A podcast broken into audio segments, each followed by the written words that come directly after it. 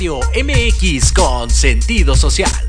Las opiniones vertidas en este programa son exclusiva responsabilidad de quienes las emiten y no representan necesariamente el pensamiento ni la línea editorial de Proyecto Radio MX. ¿Vives en un condominio? ¿En un fraccionamiento? ¿Quieres comprar o vender tu casa? ¿Conoces tus derechos? Bienvenidos a Vámonos Derecho. Diálogos jurídicos y algo más. Un programa conducido por el licenciado Lucio Castillo, en el que abordaremos temas de interés para que vivas y convivas mejor. Excelente. Comenzamos.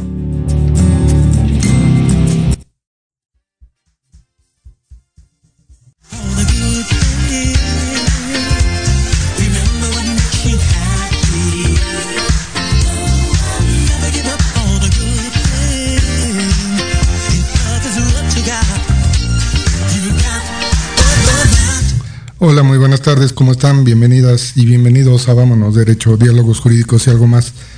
Pues el día de hoy es 8 de marzo de 2023. Hoy se conmemora el Día Internacional de la Mujer. Un abrazo solidario de verdad para todas sus causas. Eh, es un orgullo que, sigamos avanzando, que sigan avanzando en esa equidad eh, tan merecida. Mm, muy, muy sentido mi, mi reconocimiento a todos esos logros que tengan un, día muy, muy conmemorado. Y le doy un saludo aquí a mi querido amigo César. ¿Cómo estás? Hola Lucy, muy buena tarde. Oye, pues quiero eh, unirme al, reconocimiento. En lo, en lo, particular no soy, por ejemplo, partidario de, felicitar a la mujer en su día, sino al contrario de agradecerle por esta gran, gran labor histórica en nuestro país, que falta mucho, que vamos para adelante. Así que, este, pues mujeres, el poder femenino Ahí está. Muchísimas gracias. Así es, de verdad, exactamente yo sí hago el tema de la conmemoración, no felicitar, porque finalmente es un tema de, de reconocimiento, básicamente, y de esa eh, lucha eh, enorme que se ha hecho a través de la historia. Ojalá y muy pronto ya, precisamente, estos días sea historia, porque todo esto esté ya verdaderamente reconocido, eh, instituido y aplicado en, el país y en el mundo. Y que tengamos realmente entonces sí a través de, esta lucha eh, muchas cosas nuevas que, celebrar derivado de, todo este trabajo inteligente de tantas mujeres en nuestro país. Es correcto, es correcto. Pues ahí tienen amigos. Pues el día de hoy habíamos anunciado que vamos a hablar de un, tema muy interesante que es el régimen sancionador de la propiedad en condominio. Y bueno, eh, como antecedente amigos, eh, la ley de propiedad en condominio, que estuvo vigente mucho tiempo en nuestro país. Eh, muchas personas eh, se, acercaron a los legisladores en, aquellos tiempos, en los años 90, 80, y hablaban de un, de un término, incluso a muchas leyes se les ha dado, denominado de esa manera, dice que no tienen dientes, esto es que no tienen la fuerza coercitiva para hacer que se cumpla. Y entonces, en aquella época, por allá eh, en los años 90, ¿no? mediados de, del siglo pasado, se hicieron varios foros de, que se tomaron en cuenta por aquellos legisladores y finalmente eh, hacen que se motive el, reformar la ley de propiedad en condominio e incluso la ley de propiedad social en el caso de Ciudad de México. Y precisamente de las innovaciones que tiene esta, esta legislación es de que faculta, en caso concreto Ciudad de México, a la Procuraduría Social para la aplicación de sanciones eh, bajo ciertos requisitos y bajo ciertas circunstancias. Entonces, eh, por eso es que denominamos ese tema, ese término de, régimen sancionador. No todas las legislaciones en todas las entidades tienen esta, esta, esta posibilidad. Entonces, eh, vamos a analizar en el caso de Ciudad de México cuáles son esos esas facultades que tiene en este caso Procuraduría Social para sancionar desde el punto de vista administrativo aquellos condóminos, comité de vigilancia u administradores que no estén cumpliendo con la ley. Ese es el antecedente. Listo. Y pues arrancamos con eso. Nada más también decirles que pues muchas gracias a quienes nos hacen el favor de, escribirnos, porque precisamente todos estos temas siguen siendo de ustedes, ¿no? Sugerencias, eh, comentarios, donde nos piden que que hablemos de ellos, que abundemos Y bueno, gracias nuevamente, verdaderamente para, para todos los que nos escriben. Esta es eh, la razón de ser y aquí estamos para atenderlos. Listo. Pues César, eh, ¿qué te parece este tema de- del régimen sancionador? De hecho, Lucio, comentarte que eh, parte de la razón de, de elegirlo, pues es como parte de las colaboraciones que hemos tenido con nuestros compañeros eh, administradores de otros países. Por ejemplo, un saludo a mi buen amigo Sam hasta Francia. Un, un saludo, por ejemplo, a toda la comunidad de eh, apasionados de la propiedad horizontal en, en Bogotá, Colombia, porque eh, dentro de los últimos eh, charlas que tuvimos con ellos, preguntaban, oye, ¿y qué pasa justamente con tu autoridad? ¿Dónde está tu régimen sancionador? ¿Qué pasa, por ejemplo, cuando el administrador incumple con sus funciones? Porque si es una cultura, una normatividad muy, muy también dada a, a legislar de manera muy específica, de hecho se consideran en algunos casos que están hasta sobrenormados. Pero muy eh, de manera clara buscan esos dientes de esa autoridad y decir dónde está normado, realmente dónde está tu responsabilidad. Como tú bien señalabas, pues dentro de estas facultades administrativas de la Procuraduría, eh, pues hay una serie de eh, derechos y obligaciones para el administrador en su 43 y algunos de estos taxativos jurídicos pues se llevan, por ejemplo, en el caso de incumplimiento ante este procedimiento administrativo de aplicación de sanciones, que es un procedimiento administrativo seguido en forma de juicio con todas sus etapas procesales desde la presentación de la de la demanda, contestación, pruebas, alegatos y resolución. Claro. Entonces, dentro de todo este procedimiento, nosotros podemos mm, probar o desacreditar la existencia de un incumplimiento en cuanto a las obligaciones de un administrador y la autoridad administrativa en su caso tendrá la, la facultad casuística de eh, tabular en, en días de salario mínimo la multa administrativa, que sería la sanción que corresponde en esos casos, a un administrador, por ponerte un ejemplo. Pero entonces entramos al punto, no sé si, si se nota, que estamos hablando de eh, sanciones previstas en ley, pero que solo aplica la autoridad, en ciertos casos a través de procedimiento. Entonces, eh, no es un régimen sancionatorio como tal, como está planteado en, en otros países, como si fuera una especie de, de contraloría, ¿no? Dijimos, a ver qué pasa cuando los administradores incumplen, pues qué pasa cuando incumplen los abogados o los contadores, eso es lo que ellos buscan. El enfoque que nosotros creo que queremos darle en esta ocasión, Lucio, salvo tu mejor opinión, para mí va en, en tres vertientes. Por ejemplo, nosotros podemos encontrar una, que es esta parte de la autoridad administrativa, que es la que estamos platicando a través del procedimiento. Otra, que les encanta a nuestros clientes, en donde ellos quisieran poder ponerle sanciones a, todo mundo, multas, les encantan las multas en los reglamentos.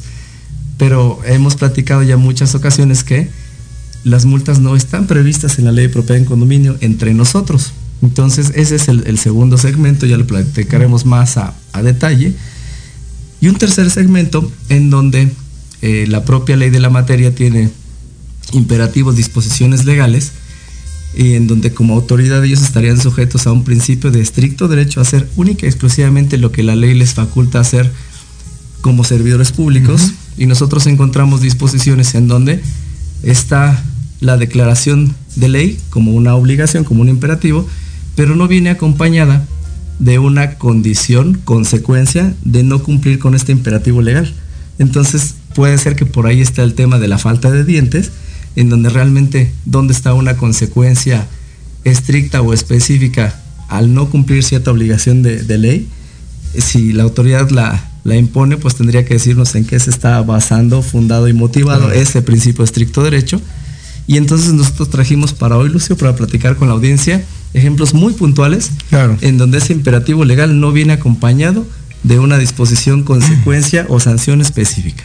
Claro, mira, me parece muy correcto el análisis que hiciste y sin embargo eh, hay una, me parece, una confusión muy grande entre la naturaleza jurídica del régimen y lo que es la naturaleza jurídica administrativa. Creo que es ahí donde viene la confusión, ¿no? Porque finalmente el que tú compres o el que adquieras un, un inmueble bajo el régimen de propiedad en condominio, su na- naturaleza es estrictamente civil. De donde viene un contrato de compra-venta, un contrato de donación, cualquier eh, título legal eh, a través del cual te transmiten esa propiedad y entonces te convierte en condomino y en ese momento tú voluntariamente te, te adhieres a esa disposición legal. Y está ¿no? sujeto a esa normatividad Estás- exacto. que tiene disposiciones adicionales a lo que ya son derechos y obligaciones del solo derecho de propiedad. Sí, pero ahí, en ese caso, para mí, desde mi punto de vista, a veces se cometen una serie de excesos. Ok. Y donde no es muy claro. Y hace rato, antes de entrar aquí a cabina, platicábamos. La naturaleza jurídica del acto es, normalmente en, en nuestro país, eh, sobre todo en el caso de compraventas, es de carácter civil o mercantil, ¿no? Dependiendo de, de si se lo compras a una empresa que se dedica al comercio. Pero vamos a poner, y ese ejemplo te, te ponía, si yo compro un coche en una agencia y tengo un rancho muy grande donde lo tengo guardado y nada más lo uso dentro del, de mi rancho, no, no, no salgo a, a la calle, digamos a la vía pública, y nunca voy al registro a, a que me den placas o me den un permiso. ¿Eso es inválido? O sea, ¿eso lo convierte en una cuestión inválida? O sea, no estoy cumpliendo con un requisito administrativo que me dice que yo ese coche lo tengo que llevar con una autoridad administrativa para que me dé una tarjeta de circulación y me dé un, un número de placas. Ajá. Pero supongamos que lo tengo ahí adentro y nunca lo voy a sacar. O sea, está dentro de mi propiedad, ahí me doy mis vueltas y no lo saco. Necesariamente es inválido, necesariamente ese coche no es mío, necesariamente no. Claro. Finalmente es un trámite administrativo que yo no estoy haciendo por la causa que quiera. Te digo, te estoy poniendo un ejemplo muy, muy, muy este, extremo. Pero eso es lo mismo en el, en el ámbito de los condominios. O sea, tenemos un acto jurídico que se llama ah, acta de asamblea de condóminos, a través de la cual estos condóminos se ponen de acuerdo y dicen, a partir de este momento el condomino que no cumpla con ciertas obligaciones, le vamos a establecer una pena convencional, que efectivamente no hay multas, son penas convencionales, pero su naturaleza es estrictamente civil. ¿sí? Entonces, ¿qué tengo que hacer cuando este condominio no cumple con esas disposiciones? Bueno, mi primera instancia es la vía conciliatoria, si es que voy a la, a la Procuraduría, y mi vía para reclamar eso es administrativa. Yo elegí la vía administrativa. En esa vía administrativa también existe la posibilidad de que a mi condominio me sancionen desde el punto de vista administrativo por no cumplir mis pagos de cuotas, por ejemplo, Ajá. y me pongas una multa. Pero el origen de ese, de ese incumplimiento es civil. Y eso no me quita nada de que yo me pueda ir en en una instancia civil con un juez de lo civil, que también está previsto en la ley, que me dice que me voy a ir a un juicio ejecutivo a través del cual voy a hacer el cobro de esas cuotas de mantenimiento, más penas convencionales, más mis intereses. Eso es de carácter civil. Fíjate, vamos eh, a- retomar tu ejemplo y complementando porque tienes razón en el que en el de la compraventa que decías, ¿no? El, como la compraventa desde el punto de vista civil es perfecta, pero el trámite administrativo no lo estoy cumpliendo. Vamos a aterrizarlo, por ejemplo, a un tema de, de propiedad en condominio, ¿no? El más tradicional, ¿no? Morosidad. Entonces, pues yo civilmente tengo un adeudo, Sí, pero al mismo tiempo tengo una, una infracción en la ley de propiedad en condominio porque yo conforme al 55 de la ley tengo obligación de pagar mis cuotas. Sí. Entonces, en ese, en ese caso, la ley creo que no es, no es clara en el sentido de decir, ah, ok, no pagas tus cuotas, pues ¿qué sigue? ¿Qué, ¿Cuál es tu, tu consecuencia? No está escrito, pero la consecuencia lógica es que te voy a cobrar. Claro. Como administrador yo tengo la facultad de requerirte el pago de esa obligación que se estableció en asamblea. Pero aquí incluso se pueden eh, conjuntar hasta dos especies de, de sanciones y una no lo es en, en sí misma, sino que en este dedo de carácter civil que yo tengo, eh, ese, ese pago podría tal vez tomarlo como una sanción, pero no lo es. La sanción como tal en, en el término de la materia dentro del procedimiento administrativo de aplicación de sanciones me va a decir que además de pagar, sí, claro. tengo una, una multa que la autoridad, en ese caso facultada para, va a imponer, porque mi obligación era pagar, no pagué. La incumplí, tengo una, una sanción que la autoridad va a evaluar en este sentido, conforme lo marca la norma, pero eh, la parte del- de la obligación civil sigue ahí. Sí, Entonces claro. ahí se juntan dos. Y mira, te, te voy a llevar con el primer ejemplo para que vayamos redondeando con nuestras amigas y amigos que para que les quede más claro, digo, el uso de estos ejemplos es nada más para eso. Imagínate de ese coche que por X lo saqué de la casa. Ese coche que nunca emplaqué y lo saqué de, casa y accidentalmente eh, lo dejé sin frenos y boom, eh, va y choca contra la puerta Y de, daños. que contra la puerta de, de mi vecino. Entonces, del otro rancho. Entonces, ¿qué va a pasar? Civilmente yo tengo que pagarle los daños. Ujú. Lo haya emplacado, no lo haya emplacado, yo tengo que pagar daños. Así Esa, es, es. digamos, es mi obligación desde el punto de vista civil. Cuando se entera la autoridad que tampoco lo emplaqué y que tampoco tenía eso, me va a cobrar multas, recargos, omisiones, desde el punto de vista administrativo por no haber cumplido con ese trámite Así es. pero tengo dos obligaciones ahí diferentes. Una civil, por la- mi responsabilidad objetiva de poseer un, un vehículo que por su propia naturaleza puede eventualmente causar un daño.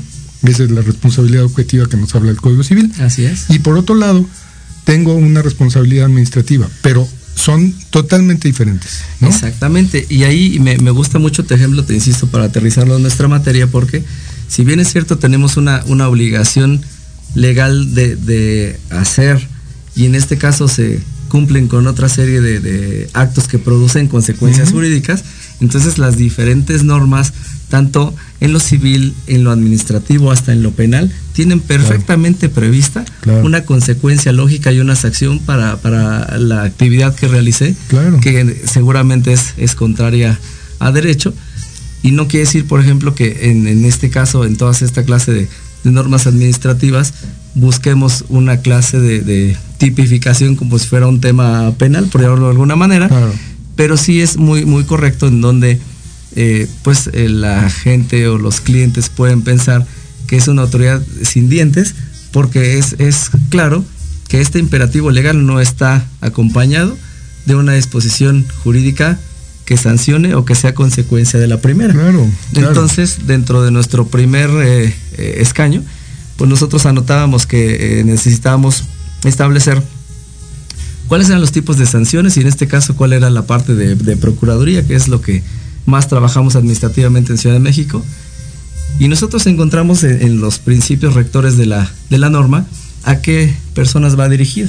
Y está dirigida para regular relaciones entre eh, los condóminos, con los comités de vigilancia, con su administrador, Sí, entre sí. el comité y los condóminos, entre los administradores y, los condóminos. Ahí viene esa serie de, de relaciones e incluso nosotros en ese momento podemos saber si somos o no sujetos de esa, de esa norma.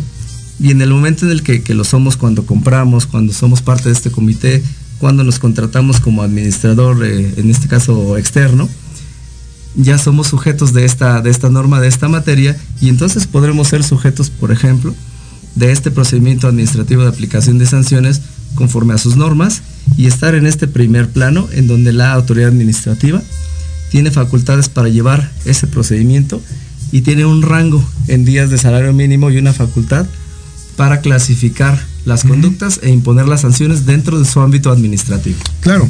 Ahora, esto quiere decir que yo, eh, man- por ejemplo, en el caso concreto de una morosidad, el administrador puede incluso agotar las dos vías.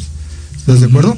Puedo irme a la vía administrativa para tratar a través de la conciliación y si no hay conciliación, a través de este procedimiento de sanciones para que me, te impongan una sanción por incumplimiento o incluso me puedo ir por la vía civil y no están peleadas. Finalmente, una eh, puede ser complemento de la otra Es correcto. pero no están peleadas, porque muchas veces en otras entidades también nos presentan, nos, nos preguntan, ¿no?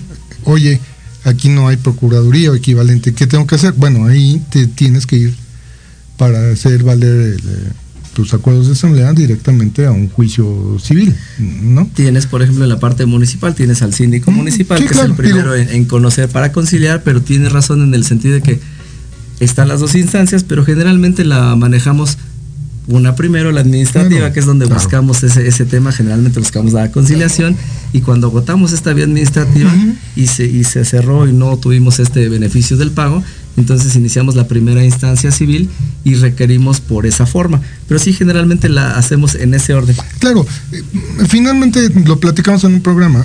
Finalmente de lo que se trata no es de crear un- un- una tensión hacia el interior del condominio.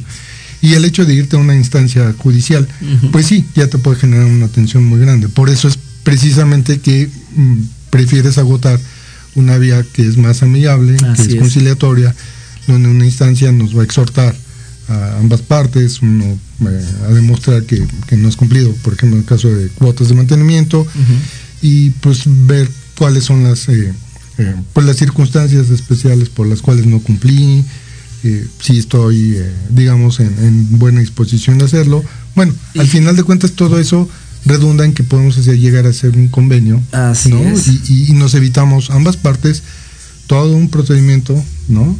que es un juicio y pues insisto, el tema del, tejido social, pues no queda tan dañado, ¿no? Porque yo creo que esa es parte de eso, ¿no? Parte de esa amigable composición es eh, lo, difícil que podía ser la convivencia dentro de estos inmuebles, el por qué eh, se optó por, por tener una instancia, ¿no? Digamos, más... Eh, y genera gastos, Lucio, y lo que tú decías del tejido social, o sea, más allá de que, por ejemplo, para nosotros como administradores implique un requerimiento administrativo o judicial, e, ese tejido social sí se ve dañado porque entonces el, moroso, el que lo llevaron a juicio, es señalado por la comunidad. Claro. Y eso, bueno, no, no ayuda. Estigmatizado ya por, esa parte. Amigos, eh, me dice mi productora que vamos a ir a un corte. Regresamos en breve. Muchas gracias.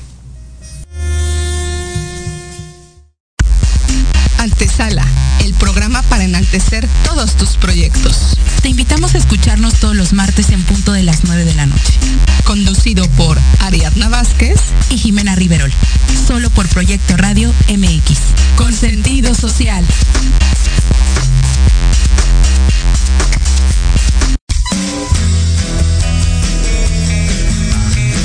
¿Te gustaría que tus hijos fueran adultos exitosos? ¿O qué tal tener una mejor relación con ellos? Todos necesitamos un apoyo de vez en cuando, ¿no crees? Soy Ana Trulín, subdirectora del Instituto UFI.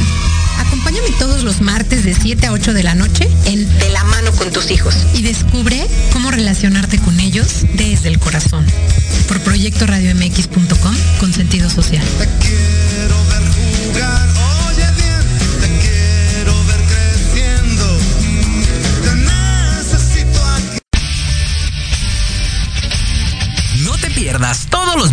de 6 a 7 de la noche el programa La Sociedad Moderna, conducido por Jorge Escamilla H, un espacio en el que buscaremos con el apoyo de nuestros invitados descifrar las características del mundo social y tecnológico en el que vivimos.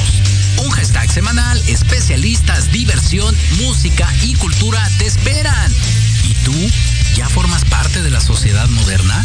¡Descúbrelo! por proyectoradiomx.com. Libreando, un espacio pensado para fomentar la lectura, conocerte mejor, transformar, aclarar tus creencias, acciones, emociones y actitudes desde un punto de vista autocrítico. Conducido por Ivonne Barrera y Eric Domínguez. Acompáñanos cada lunes a partir de las 4 de la tarde por Proyecto Radio MX, con sentido social.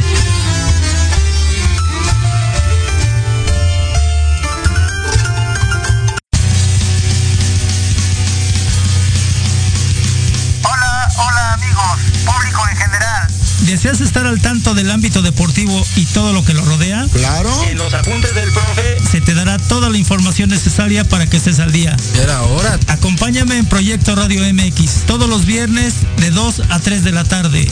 Te esperamos.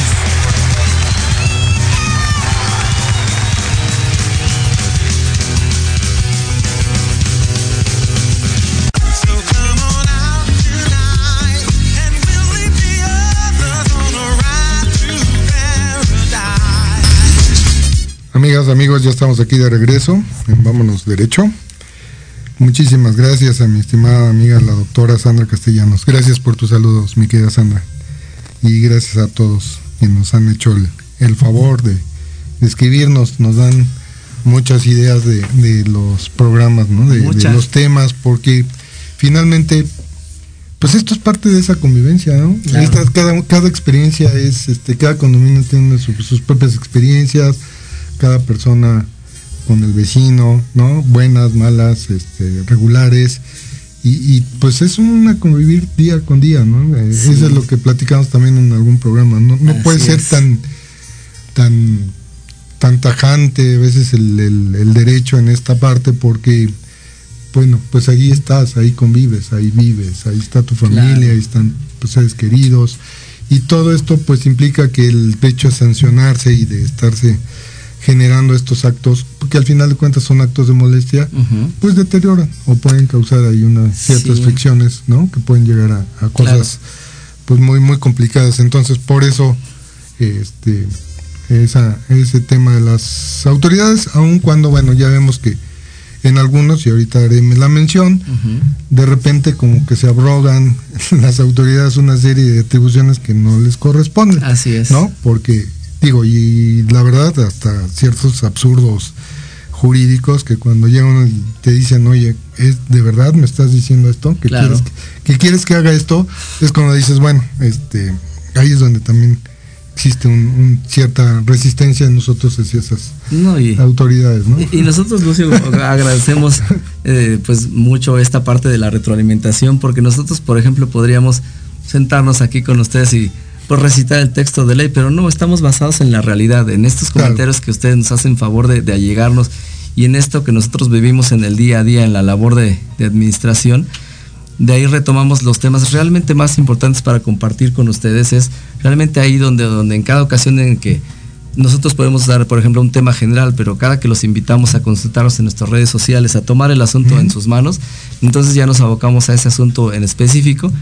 Y este, como muchos otros, es un tema que, viene de un problema social, de una, una realidad.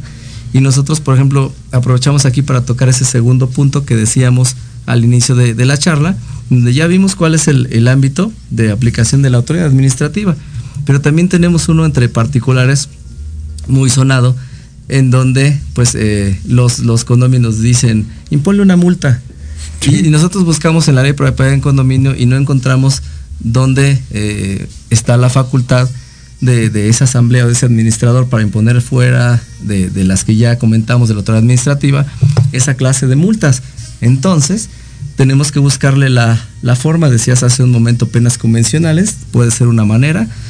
Al final del día, el incumplimiento, por ejemplo, de, las, eh, de los acuerdos de asamblea que traen obligaciones que son en, ese, en esos áreas comunes, en esos asuntos de interés común y que tiene una forma de, de actuar dentro del condominio, nosotros estamos estableciendo una regla y su incumplimiento pues también quisiéramos que tenga una consecuencia, es completamente entendible.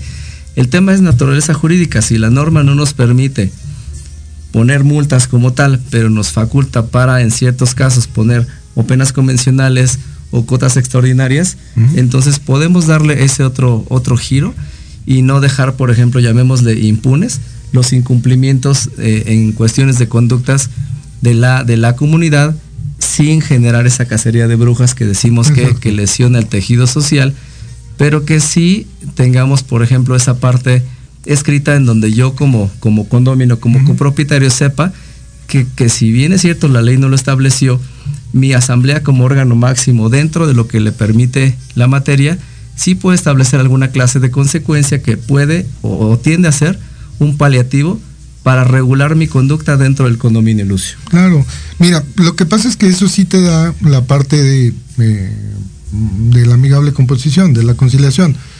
Cuando tú, en el caso concreto de, las, de la falta de pago de cuotas, eh, es donde puedes ah, ah, saber cuál es el problema esencial que te está pasando a ese condomino. O sea, porque muy probablemente no sea falta de voluntad, no sea una cuestión de capricho y que diga no pago porque no me da la gana, sino ah, tal vez esté atravesando por una circunstancia especial, ¿no?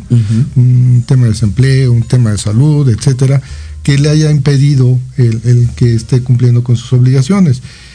Habrá el que de plano sí te diga, no, pues no me da la gana no hacerlo y no quiero pagar porque no quiero.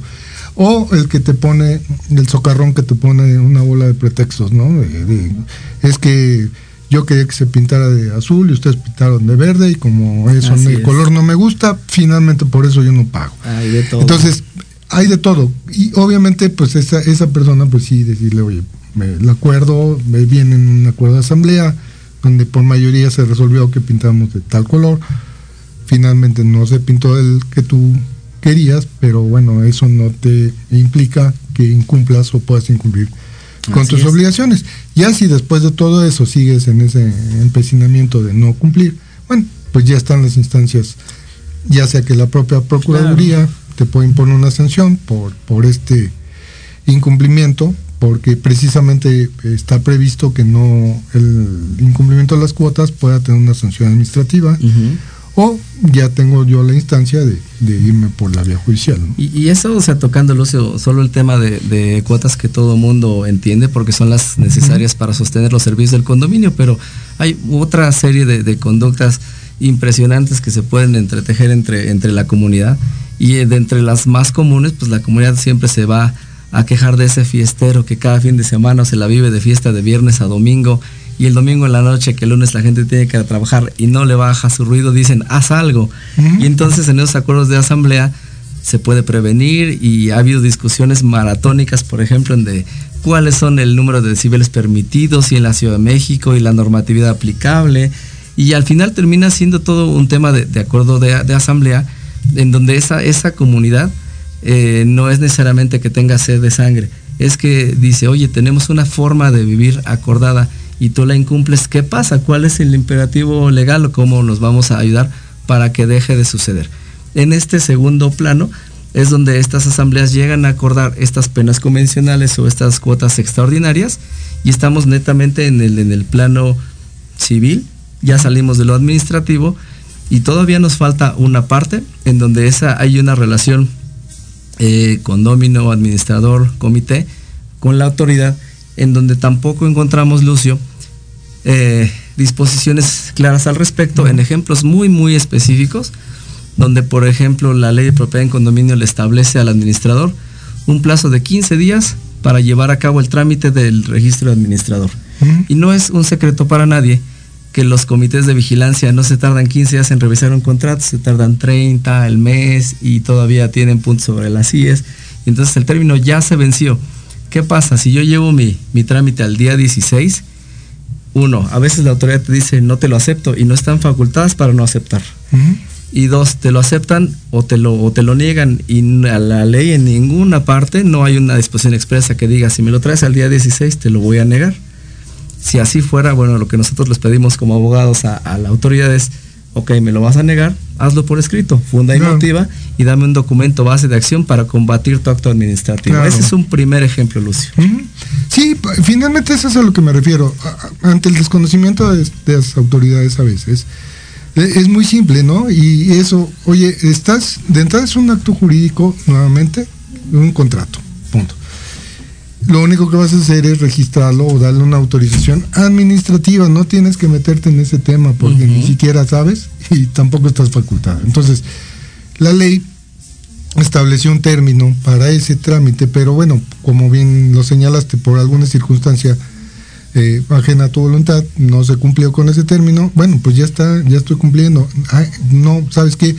Y el otro, mi querido César, el, famoso tema de las cuando se termina tu, nombramiento, ¿no? Oh, sí. llegas y se te, no, te termina tu nombramiento de administrador hoy. Y por alguna circunstancia por la que quieras, no se convocó a asamblea. Entonces, eh, eh, pasan cinco días y entonces emites la convocatoria. Eso para ellos ya no es válido, porque tú para ellos ya no eres administrador. Ese es el absurdo más grande que he escuchado de parte de la Procuraduría. ¿Por qué? Porque es un contrato de prestación de servicios profesionales, punto. Y si es eh, un administrador condomino, también es un contrato de prestación de servicios. no, aunque no lo llames de esa manera, es un contrato de prestación a título gratuito, pero es un contrato de prestación de servicios, punto. Que no lo llames, que no lo denomines, que no lo nomines como contrato, eso no quiere decir que no exista como contrato. Y ese es el desconocimiento a veces de esta autoridad que dice, no, ya no está, ya no estás en funciones, ¿por qué no? Oye, te pongo el extremo, el famoso contrato de arrendamiento. ¿Qué pasa cuando el contrato de arrendamiento llega a su término? Y entonces, ya automáticamente mañana voy y saco a mi inquilino y ya, no. O sea, mientras te siga pagando y él siga teniendo posesión, tú le sigas recibiendo el pago, Incluso la ley en ese, en ese contrato le llama tácita reconducción. Esto es, el contrato se prolonga indefinidamente en el tiempo. ¿No? Es exactamente lo mismo. O sea, las obligaciones se siguen generando. Tú eres el administrador, te siguen pagando a ti. tú sigues haciendo los pagos, pues sigues haciendo las mismas funciones. Y dentro de este ejemplo se, combinan igual varios temas, porque tienes un contrato de prestación de servicios, sí, puede tener una vigencia de acuerdo, pero al mismo tiempo tienes un nombramiento en acta de asamblea que en sí mismo lo que implica es un mandato. Y ese mandato está vigente, pero lo que nosotros estamos en, contra, lo digo abiertamente, del criterio de autoridad, porque no están atendiendo al principio de estricto derecho en donde ellos como autoridades pueden hacer única y exclusivamente lo que la ley los faculta. Entonces, en este ejemplo que tú, que tú pones, la ley también es expresa, te dice, si no convocaste dentro del término, entonces puedes tener un periodo de 30 días más para hacerlo. Y si no convocaste dentro de esos 30, tienes 15 días más para el solo efecto de nombrar administrador. ¿Qué quiere decir? Que después del término tengo 45 días más para convocar si lo hago y lo fundamento en esos términos, válidamente podría ingresar mi trámite, la autoridad tiene obligación de recibirlo y en este caso si se reúnen todos los requisitos del trámite administrativo, otorgar la constancia de registro, pero no me puede decir como autoridad sin fundar ni motivar ni ser por escrito, no te lo voy a recibir o te lo voy a negar porque, insisto, no está en ninguna parte ni de la ley de propiedad en condominio, ni de la ley de la Procuraduría Social, ni de su reglamento, ni en ninguna disposición en donde contenga una disposición expresa. Entonces, señores autoridades, no nos pueden negar la recepción y no nos pueden negar por esa causa. No, incluso te digo, legalmente y civilmente, pues hay un contrato vigente. Se prorrogó el término, se prorrogaron muchas cosas, pero finalmente sí siguen dando esas obligaciones. Digo, tú sigues haciendo las funciones de administrador, tú sigues cobrando, ti te siguen pagando tus honorarios, tú estás haciendo los pagos a los de servicios, sigues yendo, tu personal, si es que, por ejemplo, tienes un administrador residente, sigue yendo, se sigue presentando. En fin, todo eso sigue. Sí, venció tu contrato, venció tu término, punto, pero siguieron las partes en determinado momento cumpliendo con sus obligaciones y eso lo, hace válido. ¿Y cuál es el absurdo, César? El absurdo es que te dicen, ¿qué crees? Tú ya no eres administrador y entonces tienes que accionar a través de y nos regresan al procedimiento, de acreditación de convocatoria. imagínate nada más, no, no, no. No es un paso atrás, son 10 pasos hacia atrás. Imagínate nada más. Y, así, o sea, eso, eso lo único que me dice es de que la gente que está ahí no sabe, no conoce, no se da una vuelta a un condominio en su vida, no sabe cómo opera, cómo funciona y el daño que le pueden hacer a un condominio. O, te dicen, oye, ok, convócalo entonces conforme al comité de vigilancia. Tal vez no tiene esa vigencia, no tiene un registro, convócalo por comité. ¿Por qué? Si tengo una disposición legal que me beneficia. Ahora, no es todo del lado de las amistades, no es quejatorio, pero estamos dando ejemplos que también tienen que ver con, los, con los condominios, porque, otro, y me brinco un poquito, la ley establece al comité de vigilancia la obligación de tomar el curso para Comité de Vigilancia de Administradores que imparte la Procuraduría. ¿Qué pasa si no lo toma Lucio? Entonces yo ya tengo mi registro, yo tengo mi nombramiento, voy y me digo, oye, regístrame, me dice, no has tomado el curso. ¿Y? Y luego, ¿qué pasa? O sea, Exactamente. Con eso ya no soy el administrador. o dejo de ser miembro del comité de vigilancia. O dejo de ser miembro si, eso, si eso fuera de esa naturaleza, entonces tendría que existir en la disposición legal para que esa autoridad pudiera aplicar ese principio de estricto derecho, una consecuencia lógica que dijera, ok, al que entonces no haya tomado su curso, se entenderá o no se tendrá por nombrado. Por ejemplo, no digo palabras más o menos que una técnica jurídica mucho mejor que la mía, eh, señalar una consecuencia expresa en donde esa autoridad pueda acogerse a este principio de estricto derecho y no empezar a legislar por oficina, Lucio, porque un, un gran dolor de cabeza en estas oficinas delegacionales en nuestra Ciudad de México, siempre ha sido esa diversidad o desuniformidad de criterios, en donde uno va a una oficina y tiene un criterio, y entonces va a, una, a otra oficina y tiene un criterio distinto. Pero ¿dónde está por escrito? ¿Por qué puede pesar el criterio de un servidor público más que el del otro distinto? ¿Sabes qué pasa? Al final de cuentas también estás perdiendo la naturaleza de la propia institución, ¿no? Que dice que tienes que revisar por qué naces, cuál es, cuál es tu naturaleza. Dice que es la instancia accesible. Los principios, los, eso quería llegar, los principios de la institución. tienes que, que, pegarte a eso, no, no es, es el facilitador de cosas, no el complicador de cosas. Es una institución de buena fe, debería ser. Y entonces, por ejemplo, entre particulares, lo que no está prohibido. Así es. Y, y, entre eh, las autoridades, en este caso, pues ellos van necesariamente al principio de estricto derecho. Claro. Y al final de cuentas, mira, eh, eh, insisto, tienes toda la razón, no hay un criterio uniforme, eso implica o, te complica la, trimitología y, lejos de ser algo accesible, que esa es su naturaleza, ¿eh? o sea, es una instancia eh, accesible y gratuita para el ciudadano, te convierte en todo lo contrario, ¿no? Porque el solo hecho en esta ciudad de, darte una vuelta a la oficina para ver qué pasó, pues ya te implica un gasto, simple y sencillamente, ya no es no es este esa accesibilidad. ¿Recuerdas uno de los de los eh, de la exposición de motivos cuando se publica la ley, por ejemplo, es que muchas de las atribuciones que estaban dispersas antes de esta ley, en la, la ley 72, fue que toda esta instancia tuviera todos esos eh, trámites, ¿no? Eh, para que en un solo lugar pudieras hacer todo eso. Por ejemplo, el libro de actas antes se registraba en la Dirección General Jurídica del gobierno de la ciudad. O sea, ¿por qué estaba ahí? ¿Quién sabe? Pero pues tienes que salir de ahí, irte a otra instancia. Y aquí lo que hace esta ley es, ¿sabes qué? Una sola instancia especializada que te dé todas esas facilidades. ¿Para qué ese libro de actas? Para evitarte el costo de un notario público para que te haga un acta de asamblea. en fin, esa es, esa es la razón de ser esas son las sanciones, sí, sanciones para que esto camine, no como un medio para obstaculizarte eh, el trámite. Para mí, Lucio, por ejemplo, y, como manera de, conclusión, porque no es que estemos en contra de las autoridades jamás, sino sobre la forma eh, incorrecta de actuar de algunos servidores públicos. Entonces, señores, nuestra primera recomendación en conclusión es cumplamos en tiempo y forma con los requisitos de la ley de la materia. De acuerdo. Pero si eso no nos fue posible por razones eh, humanas, eh, la, que nosotros eh, queramos, si tenemos un, derecho que está establecido en ley, señores, hagamos valer ese derecho. Si no es que nos encante ir a las instancias administrativas, pero si la, autoridad no cumple en estricto derecho con lo que está obligada, tendremos que hacerlo, tendremos que acudir, tendremos que exigir nuestro derecho en esas vías administrativas o, judiciales correspondientes.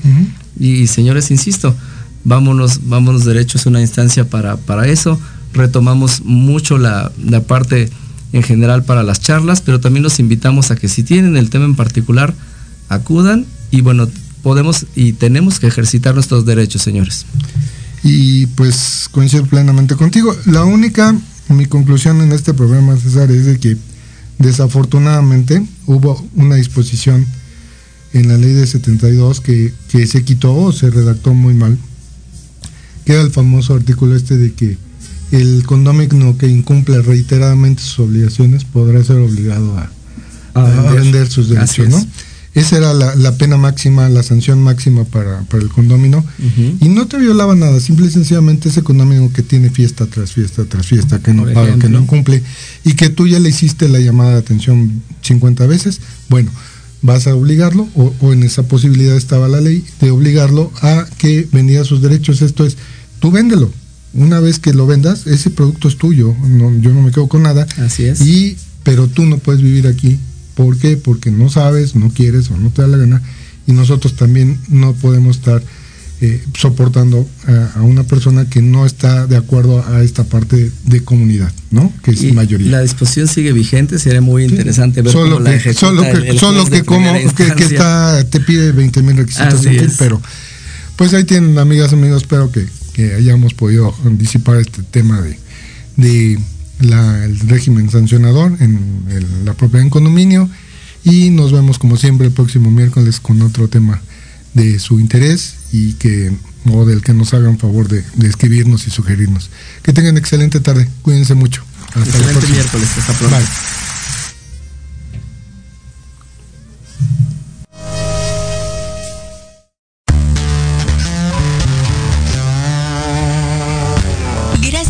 Escuchar Vámonos Derecho. Estamos también en redes sociales como Condomatch Point. Te esperamos todos los miércoles de 4 a 5 de la tarde a través de Proyecto Radio MX con sentido social.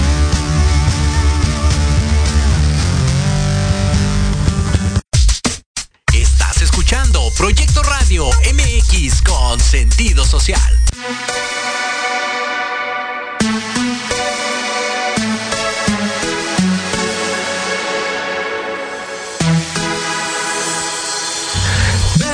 sale de mí.